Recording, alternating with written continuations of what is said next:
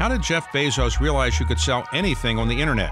Why did Bill Gates create Control Alt Delete? How did synchronized swimming prepare Christine Lagarde for international politics? What made Bob Iger bet big on Marvel? And what inspired Diane von Furstenberg to create the wrap dress? On the David Rubenstein Show, peer to peer conversations, I uncover the untold stories of the world's most successful leaders. Listen now on Apple, Spotify, or wherever you get your podcasts. Welcome to For the Ages, a history podcast presented by the New York Historical Society and hosted by David Rubenstein. Join us as he deftly explores the rich and complex history of the United States with some of the nation's foremost historians and creative thinkers. Because history matters. Hello, I'm Gary Ginsberg. I'm delighted to be joined in conversation by David Rubenstein, co founder and co chairman of the Carlyle Group, and the author of the best selling book, How to Invest Masters on the Craft. We're coming to you from the Robert H. Smith Auditorium at the New York Historical Society. David, thank you for joining me. My pleasure to be here. Thank you for doing this. Oh, it's great to be here with you tonight, uh, David. Last time we shared a stage, it was you actually interviewing me for my book, if you I remember. Did. Uh, so it's great to turn the tables and to finally put you on the hot seat. But before I get to that and before I get to your life, I got to ask you one question. Okay. You interviewed 23 of the world's greatest investors. Did you get a single investment tip that you could actually act on? Because John um, Paulson promised you one, didn't he? I'm waiting for that one. Um, um, John Paulson said, don't invest in cryptocurrencies. yeah, okay. Um, he said okay. it would go to nothing, so that yeah. was a tip. Yeah, that's a smart um, one. I, I, think the, one of the most memorable tips I got was really from Stan Druckenmiller, who said he doesn't give investment advice to people at cocktail parties. Why? Because he says, I, I can change my mind every day and I don't want to have to track down the people who I gave advice to. So he doesn't give people advice because he likes to change his mind every day. Yeah, smart man. So you start the book for the most part, with the same question. Probably two thirds of the interviews start with the question of Did you think growing up that you would end up becoming a great investor? You grew up the son of a postman, Baltimore, Maryland. Did you think that one day you would grow up to become the co chair and the co founder of one of the world's greatest private equity firms? Of course not. Um, first of all, there were no private equity firms when I was okay, growing that's, up. That's and fair. There, there, were no hedge funds, no private equity firms. Um, How about as fabulously successful and wealthy as you have become? Um, in those days, money didn't mean anything. My, my parents were blue collar workers. Didn't, we didn't have any money. We didn't think about money. I was more interested in government and politics. I had no interest in making money, and uh, it just was not on my mindset. And when I went to college, most of my friends were not obsessed with making money. It just wasn't a, a, a, common a thing as it is today, where people now want to go to do startups, tech, tech startups, or hedge funds, or private equity, or Goldman, or Morgan Stanley. It just it was a different world. Yeah. So, like a lot of really smart kids, you go to good college, you go to law school, but then somehow at the tender age of 28, I believe, you end up as a deputy assistant to President Carter. How, how did that happen?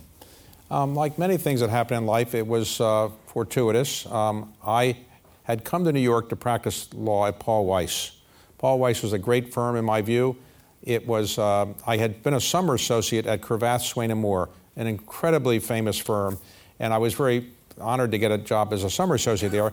But I observed that there were only two Jewish partners there, and both of them had yeah. fathers who had been federal judges. Yeah. And my father wasn't a federal judge, so I wasn't sure I'd rise up there. so I went to Paul Weiss, in part because they had uh, people like Ted Sorensen, right. who had worked in the government. I thought maybe some of his pixie dust would rub off on me, and I could work in the White House like he did. Right. Um, I don't think he was that impressed with me, but ultimately, to get me out of the firm, he he uh, helped me get an interview in Washington. I, I, went to work for Birch Bayh, who was running for president in '76. Right. He dropped out about 30 days after I joined his operation. Yeah. And uh, and so then I got a call out of the blue uh, from somebody who said, "Would you like to interview with another guy running for president?" And I said, "Who is that?" They said, Jimmy Carter. I said, Isn't that the peanut farmer from Georgia? They said, Yeah. I said, He's not going to be president. So, but I didn't have anything else to do, so I got an interview, I got the job. And then, you know, as we have observed, people who work in White House staffs often are people who are not the most highly qualified person for the job. They work in a campaign. So I worked in the campaign. My boss became the domestic policy advisor. Stu, and Stu? Stuart Eizenstat, and I became the deputy. Yeah. I did. I had never even met Carter until about three weeks into the White House, because I, he was he was campaigning for the general election when I joined him, and I was down in Atlanta. I'd never met him, yeah. and then three weeks into the administration, I finally met him. Right. So. Um, you go back to the law after the White House, right? You go, you're, you're at Shaw Pittman for some number of years. Right. When did you finally decide, you know what? I was, I was in the White House. I'm a lawyer. I don't really like it. I got to do something else. Well, people used to come in the White House and say, You're a bright young man. If you ever want a job, call me. Of course, I said, I'm going to be the senior domestic advisor in the second term, so why would I want to call you? um, anyway, uh, what happened was I, I already calling all the people who told me how great I was, and they didn't call back. And so months went by, and I couldn't get any law firm to hire me because I really only practiced law two years, and I had the Carter imprimatur on me. So I tell my mother, uh, their only child, has so many offers, I don't know which one to take. and so this went on for January, February, March, April, May, and June. Finally said, David, just take one of them and get back to work. Um, so I finally got a law firm that felt sorry enough for me. I got a job at Shaw Pittman. Right. And then I realized um, I, I, didn't really like to practice law, and I also, my clients realized I wasn't that good at it. and so a combination of those things made me think, you know, you, I should do something different. So right. I decided to, to start something. And when I read that an entrepreneur starts his or her first business if they're going to be an entrepreneur between the age of 28 and 37 on average. And I was 37 when I read there that. You go. So I said, I better start a right. company. I did. Right. So, um, like a lot of people you, you interviewed in the book, there's this moment, this epiphany that kind of gets you on that track. You talk about an epiphany looking at a former Treasury Secretary making a really big killing, I think flipping a greetings card company? Yes. Um, in the early days of buyouts, they were called leveraged buyouts. Later, they became management buyouts, and then they became private equity. Um, but leveraged buyouts were truly leveraged. In the early days of private equity or leveraged buyouts, the average equity component was between 1 and 5 percent. The famous RJR deal done in 1989 was 5% equity, 95% debt. Right. Um, Bill Simon did a deal in the early 80s where he put in 1% equity and they borrowed the remaining purchase price. I think they paid $234 million for Gibson greeting cards being sold by RCA. In a year and a half later, he sold it, and his $1 million investment became worth uh, about $80 million. So I read about that and said, hey, that's better than practicing law. The issue is, you know, I didn't know exactly what a leveraged buyout was. So yeah. I went down the street to to Bill Miller, who'd been Secretary of the Treasury in the Carter years, and yeah. said, Your predecessor right. did this, why don't you do it? I'll right. do the legal work for you. You were part of Bill Miller's firm? Eventually. I, I, did help him start it, but he said when he started the firm, he said he didn't want to do uh, principal investing. He just wanted to do advisory stuff. Right. So, so I said, I'll do it myself.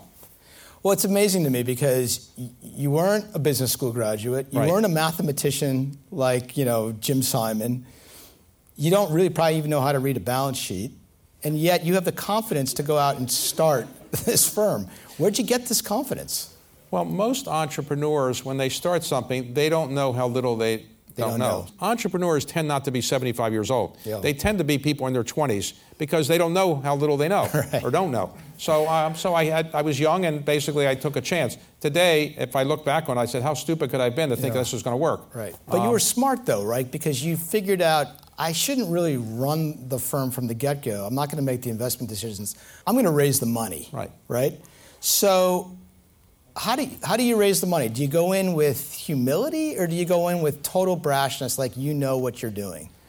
Well, I came up with an idea that uh, would help raise money. First, we raise money deal by deal, which yeah. we, each deal, deal by deal. But then um, eventually, like when you're raising money the first time, you go to your friends, your family, whatever you might know, and then you have a concentric circle and it expands. But I came up with this idea, and Everett Dirksen, a former senator from yeah. Illinois, famously said, when you're getting kicked out of town, get out in front and pretend you're leading a parade. Now, what does that mean? Very that smart. means take advantage of the situation you find yourself in. So I'm in Washington, yeah. D.C. So I said, we understand companies heavily affected by the federal government better than those guys in New York. Sounded good. Not sure it was true. Uh, but then I brought in a number of people who had been in the government at senior positions, like Jim Baker, Frank Carlucci. Right. So we had much more credibility right. to say we understood government. And so we focused on aerospace defense companies or other things heavily affected by the federal government. Yeah. So when you were hiring, not not the Jim Bakers, but right. you know the other levels, what were you looking for? Were you looking for high IQ, resilience, grit, um, total facility in what you wanted them to do on day one, or more well, potential? in the early days, I was try- trying to hire people, and nobody was taking us seriously. But I was always, when I hired people, and I've hired thousands of people by now, and also rejected thousands of people. I hired Glenn Youngkin. Uh, and Yeah, I, right. I told him he's not going to make it in politics. He's now governor of Virginia.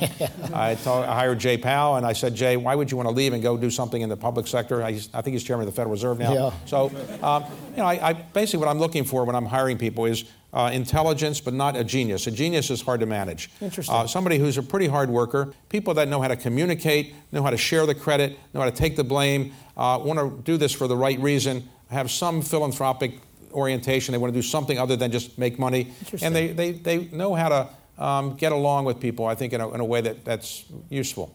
Interesting. And you decided, and I think this is part of the genius of what you've built, is you decided not to establish it in New York, but to do it in Washington.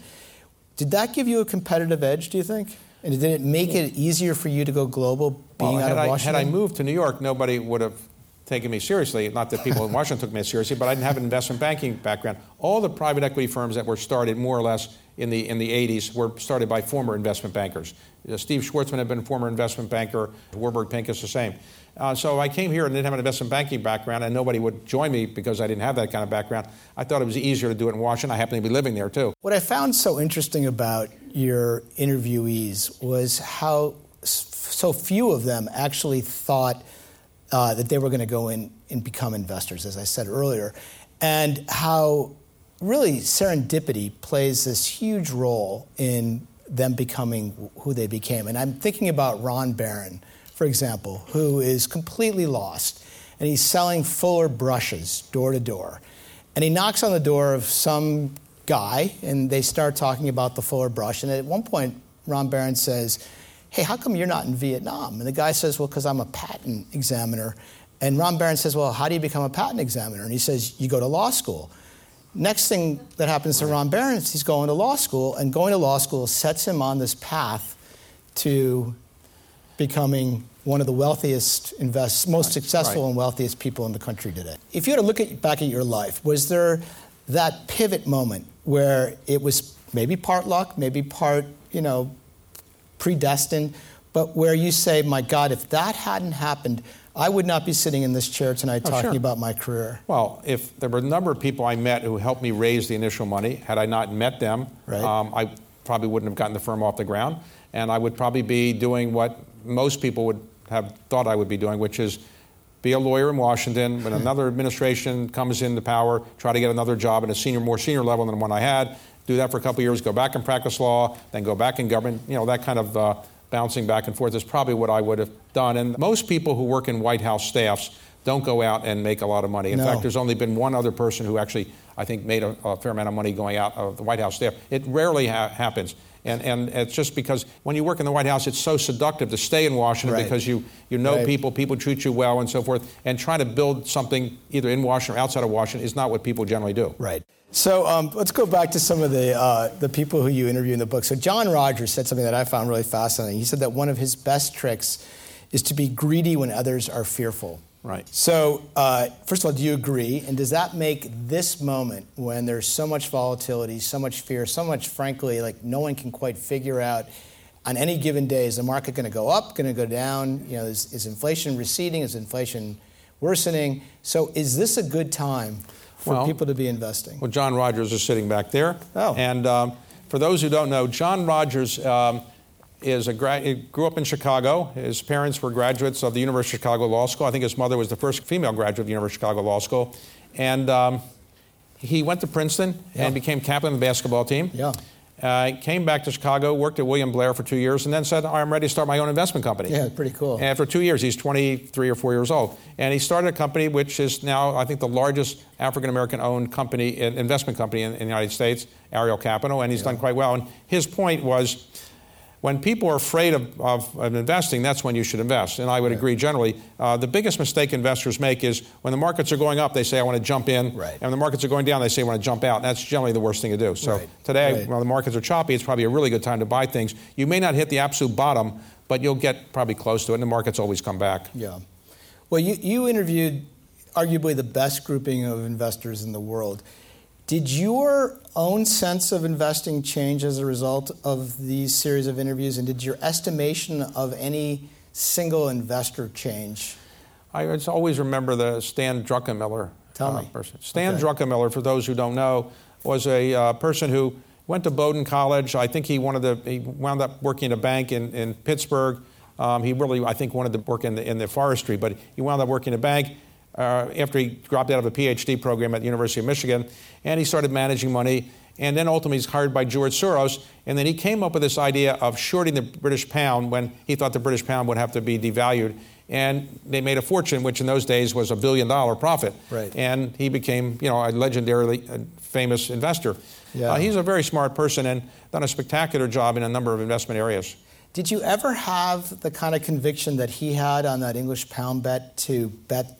He basically bet the farm, right? He had he'd raised what? He'd raised a billion dollars, or I think it was or Well, seven. Was it seven billion that he had raised? They, they, they had a fund then where they basically had put $7 billion in. But George Soros, when alerted to the idea, Right. He and as- said- he said, look, um, you go forward and put more in. Uh, George Soros' investment genius, among other things, was he would say, if you have a really, really good idea and you have great conviction, put as much money as you can into it because that's Yeah. usually what worked out. Right. So, it, so uh, applying it to your business, was there a moment like that where you said it's time to bet the farm? Um, probably not. Um, but I would say I was not, I'd like to say I was not the investment professional driving the investment process. Right. The way I divided the firm up, I had people who had MBAs and had been in finance before me, and I said, all right, what, uh, in any, to be successful in any organization, to rise up, even if you're the founder, you have to add some value. So what am I going to do to add value? I'd say, okay, let me go out and raise the money. Nobody really wants to raise money. It was considered the lowest part of the totem pole. Yeah. You have to go around and ask people for money, and nobody really liked to do that. You schlep around the world. Um, but I said I would do that, and I ran around the world and begged for money for a long time. And you know, when I when I have people like Jim Baker or George Herbert Walker Bush sometimes showing up with me, that's helpful. But That helps, when it's yeah. myself, you know, you have to you have to know what you're talking about, and you know, have a good track record. My partners are producing a good track record. So if I gave you $100 billion right now, and I said, 100 billion. Hundred billion. Uh, yeah, that's even a big number for you, right? That's So- a lot of money. Right, and you could apportion it across the 23 Right. investors. Other than giving the majority to John, who's here in this audience, Right. how would you apportion it? I would say I would divide it into 23 parts. it's too easy. Come on. they all have fairly consistent track records. The highest internal rate of return of anybody that I uh, interviewed was, in a sense, Warren Buffett. I didn't interview him for this book. I've previously interviewed him, but I dedicated the book in part to him because he has over 60 years had a 20% rate of return. So, Yeah. 20% rate of return for 60 years. Yeah. Um, for those who do not know Jim Simon, Jim Simon more or less invented quantitative investing. Quantitative investing means you're basically using mathematical algorithms to find market inefficiencies, and you go in and fill those inefficiencies before somebody else uh, does it for you. And he was is a, is a math genius. He was a, a, a professor of math before, and a really gifted mathematician. And he built this business over 40 years. So, in writing up the uh, summary of what he did, I wrote in that his uh, internal fund called the Renaissance Medallion Fund had averaged over 30 years 30% a year, and it scratched out 40%. So he actually out, that's averaged 40% a year for 30 years in Yeah. a row. I mean, that's that's pretty impressive. Pretty impre- incredible. So uh, you know, I, I I think those are pretty good investors. Uh, Yeah. Well, actually, uh, when I was reading the Jim Simon chapter, it occurred to me that at some point, are we going to get to the point where we don't need people investing anymore? That w- computers will essentially be able to find. I mean, Well, they do now, right? Well, for quantitative investing, which is basically what a number of firms do Right. uh, with his fund, Renaissance, and some others that are really good doing that. Yeah, they have they have really smart people programming the computers, but the computers are ultimately coming up with um, the algorithms. So I don't think you can eliminate humans uh, completely. In the business, the deals business, I think it's hard to eliminate uh, people because it's such a people-intensive business. Um, by the way, Jim Simons also had two idio- idiosyncratic things. One I think was not so great that he did, and maybe it was part of his genius. He smokes two packs of cigarettes a day Huh. for his entire life. Wow. And you know he carries his ashtray with him and so forth. And you know, but he's seems he gets checked all the time. Seems to be okay. And he doesn't believe in wearing socks. Never wears socks. Right. And I interviewed him one time at a, at a black tie event, and he looked down. There was no socks. Um, so I thought maybe there's a genius there. Albert Einstein never wore socks either. Yeah. So From your book, it seems that two of the really big indicators of whether someone is going to grow up to become a great investor is come from a blue collar background and be a voracious reader.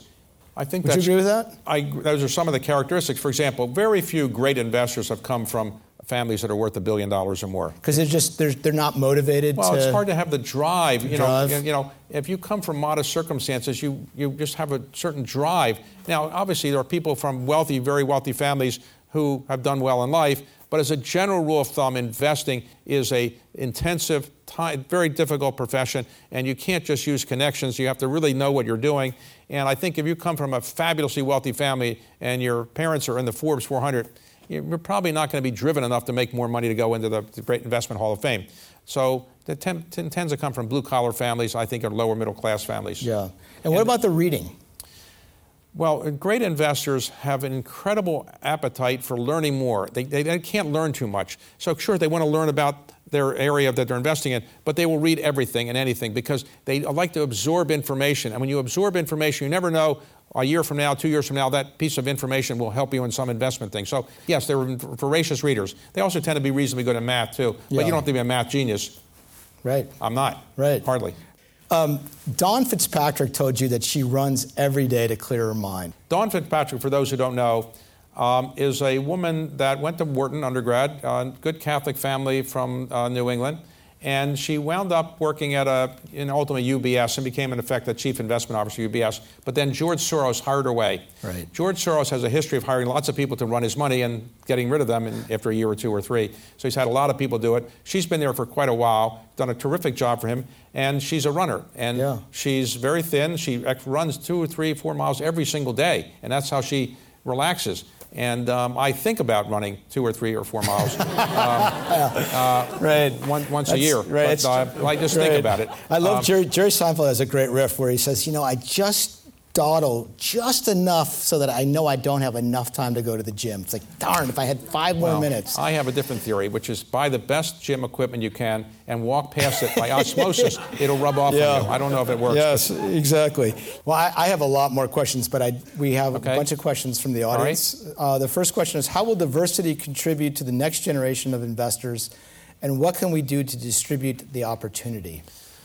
Well, um, I tried very hard to not have all white males in this book. Um, it's easy to fill a book like this with a whole bunch of white males, and I tried to reflect what I think has been going on in the investment world, which is there has been increased diversity, and, and, Yeah. and women increasingly are, are, are in getting in important investment positions, and, and other diverse uh, backgrounds are much more important than they were 20, 30 years ago.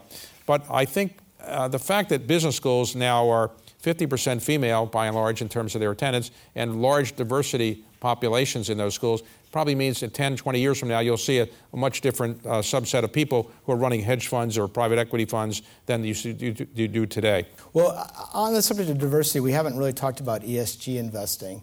Um, Larry Fink, Right. you know, has kind of taken the lead in convincing CEOs. The Business Roundtable, in fact, you know, e- embraced his idea that there's more to it, to being a CEO than simply shareholder return.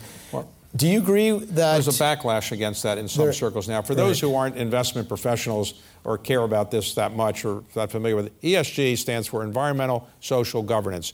And the theory of investing has always been you should figure out whatever you're going to invest in, how to maximize the profits, get the highest rate of return you can legally get, um, and, and that's what you should do. That's your obligation to your investors or your shareholders. ESG means that you should not obsess over the highest rate of return. You should make sure you're not destroying the environment. You have reasonable diversity, equity, and inclusion. You are doing things in appropriate governance manner. And even if the rate of return would go down, it's still better for society. Now, ESG proponents would say actually the rate of return will be better because the world is moving in that direction. There's been a, uh, a little bit of a backlash recently against uh, ESG proponents, and some of them may be. Um, I wouldn't say backing down, but some are, are, are being crowded out in terms of the public voice by people who are saying ESG is really uh, not helping the investment world. I, I think ESG is an important criteria. My own firm, Carlyle, is a leader in that area, and we're very proud to be. Did, did you happen to read the book The Man Who Broke Capitalism uh, by David Gelles about Jack Welch? I haven't read the book. I am familiar with it, though. So the, his, the theory was that Jack Welch, by having just this maniacal focus on just driving shareholder return, destroyed capitalism. Um, and that CEOs today are, you know, are much more enlightened. You talk about finding that balance. Right. Where do you think that, that balance resides? Should it be tied um, to the um, business, the product? Where I knew Jack Welch reasonably well, um, and I would say uh, I don't think he destroyed capitalism. Uh, capitalism still, still is around, doing okay. Uh, the criticism of him was that he was obsessed with uh, earnings per share and each quarter having higher earnings per share, and sometimes you had to manage the earnings in ways that maybe you can't do today. Uh, but I think he had some good ideas. I think um, I don't think CEOs today um, do or should do what they used to do. It used to be you have an obligation to one set of people, and that's your shareholders. You're running a publicly traded company. Milton Friedman was a big believer in that. Right. You, you, you basically you work for your shareholders.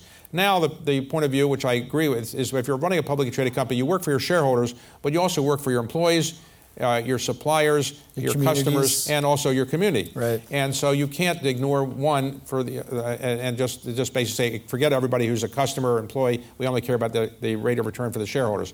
So I think it was a mistake and is a mistake to focus only on your shareholders. But you think there's going to be some balance between those These two things, poles look, Whenever a new movement comes along, it moves forward quickly, and then there's always some uh, pushback, and then there's a balance in between. Yeah. I think we're getting to a reasonable balance. I think it's unlikely uh, we will have a um, a, a, complete agreement on this. But one of the things that you should realize is that, for example, in investments, you have a PE ratio.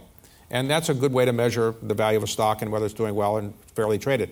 We don't have an equivalent measure for ESG. In other words, you can't put a single number behind right. a company's ESG performance. Eventually, we'll have that. And so each company will have a grade, a number or a ratio, and you can say whether they're doing well on ESG yeah. factors, but we don't have right, that yet. Right. What do you think about investing in China today? Well, Carlyle has been a very large investor in China, and I've been a big proponent of investing there over years. Clearly, it's more challenging than it used to be because the environment is not growing quite as quickly, and the, the push against technology companies and has been significant in the companies that are Chinese based, but also uh, it's harder for Americans to invest in certain types of companies in China than it used to be. So it's it's a place where you have to really know what you're doing, have people on the ground, and be there for a long term. If you're in there for just a couple months or a year or so, you're probably going to be disappointed. You have to be there for quite a long time, I think, to realize the profits. But China is a country that grew for 30 years in a row at 10% a year. Now it's probably going at 2 or 3%. And it's, but it's got 1.4 billion people and 1.4 billion customers. So I wouldn't diminish uh, China's appeal as an investor. It's just probably not as appealing as it was a few years back a question from the audience. What advice would you give to someone starting to invest? And let me, let me okay. sharpen that question a little bit. What would you say to somebody who says, I want to start investing, but I don't want to use a professional? Um, what I say, if you want to do deals yourself or do deals or buy stocks, you know, know what you're doing, really read up and be pre- prepared to really um, lose some money from time to time as you learn. For the average person who has a m- modest amount of money relatively to the disposable income, the best thing to do is not try to be a professional investor, but to basically buy an index fund in fixed income or index fund in stocks. The fees are low, and you'll be with the market. If trying to beat the market is very, very difficult for professionals, for the average person who's a doctor or a dentist trying to, you know, picking a stock while they're filling a tooth or something is probably not a good idea. So, uh, but I do one point I wanted to make about uh, investing. I think that investing can be seen as a greedy uh, activity. You're trying to make money and just make money for wealthy people or wealthy corporations or shareholders. The truth is that if you are really good at this, you allocate capital in ways that help society. So, for example, um, there's a firm in uh, Boston, a Flagship Ventures, which is investing in biotech. They stayed with a venture, uh, one of their investment companies, for 10 years. It wasn't really producing anything, but they thought it was a good idea that, that they should pursue it because this idea was they had some creativity in the uh, company. The company was called Moderna. Mm-hmm. And they stayed with hmm. them for 10 years, and then Moderna came up with a vaccine that I think probably saved a lot of our lives, if not our health. And so I think if you're really good at investing, you should take pride in that you're allocating capital in ways that can help your country and create jobs and, and so forth. And so I think it's a profession that people shouldn't look at as being just a greedy bunch of people trying to make more money. They're actually doing something useful for society if they know what they're doing. Yeah, well, I, I think that you, more than anybody in the entire investing world, has, has found that larger purpose in life through your philanthropy. And I really I just have enormous respect for what you have done in so many different places in this country and in this world by giving back. Do you lose respect for fellow billionaires who aren't philanthropic, who don't share that same altruism that you clearly you know, um, I don't have want to put myself on that pedestal. I would say there are many people who um, do things anonymously. I don't really know what everybody's doing. In the end, um, what are you going to do with the money? Uh, you can you, you, you have a lot of money. What, you can only do four things. You can build a pyramid to yourself, what the ancient pharaohs did. So that's probably not a good use for the money. So Yeah. you can do what most people in the in the history of the world have done with their money, which is leave it to their children. Yeah. Um, if you've got billions of dollars to leave to your children, you know, is that going to make your child a better person to have inherit billions of dollars? And you know, is that going to make them driven to really do something useful? I'm not sure it does. So then I think what you should do is say you're going to give it away, and you give it away while you're alive or while you're dead. Yeah. And my general view is that it's amazing how many people leave the bulk of their estate to the point where it's given away after they're gone, as if they know where they're going to be. They're going to be able to see it or something. I'm not sure I'm going to see what my executor is going to do with my estate, so I want to give away the bulk of it while I'm alive. And generally, I think it's, it's a selfishness too. In my theory is if you if you help other people with your time, your energy, your ideas, and your money. Um, you'll feel happier about yourself. And if you feel better about yourself, you'll live longer. Happy people Yeah. live longer than grumpy Right, people. right, So I also think there's a special place in heaven reserved for people that uh, give away their money. And you know, people might laugh at that, but why would you take a chance that I'm wrong? I could be right. Absolutely, exactly. So who knows? A lot of people are probably watching FTX and either saying, Right. "What did I get myself into?" or "Thank God I stayed the heck away from it." Um, where are you on crypto in the light of this collapse? I of did FTX? interview Sam Bankman-Fried uh, for my Bloomberg show uh, a couple months ago, and I thought he, you know, was a little unusual when his dress was different. Usually, people wear long pants when I'm interviewing him, and uh, and uh, but he had this phenomenon of shaking his leg. It was like I, Yeah. I didn't know whether I, I should could tell him to stop shaking, but. Yeah. Um, he was unusual. I, I, I- I can't say that I thought it was fraud or anything like that, but he did have an. Um, he wasn't. He was raising his last round. He did go to my family office. It turns out I didn't know about it at the time, and he made the pitch. And my guy said, "There's something doesn't make sense here," and he kind of picked out what the, some of the problems were. So we didn't invest in it. My view on crypto is this. Um, I do think that there is a, uh, there are some social benefits to, to crypto. One of them is that there's some people who want the government not to know what they're doing, rightly or wrongly, and they want to have certain anonymity.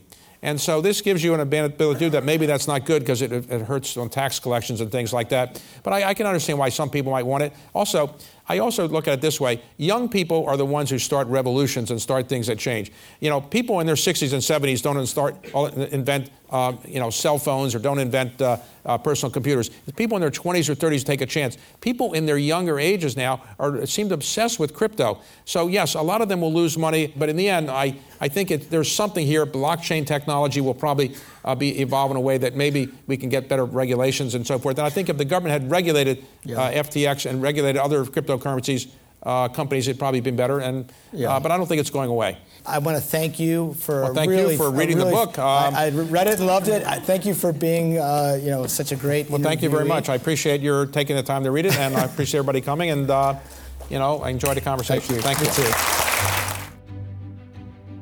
On behalf of the New York Historical Society, thank you for joining us for another episode of For the Ages, a history podcast, hosted by David Rubenstein. We hope you enjoyed it and come back for more. Thanks for your support. You can share your thoughts at public.programs at nyhistory.org.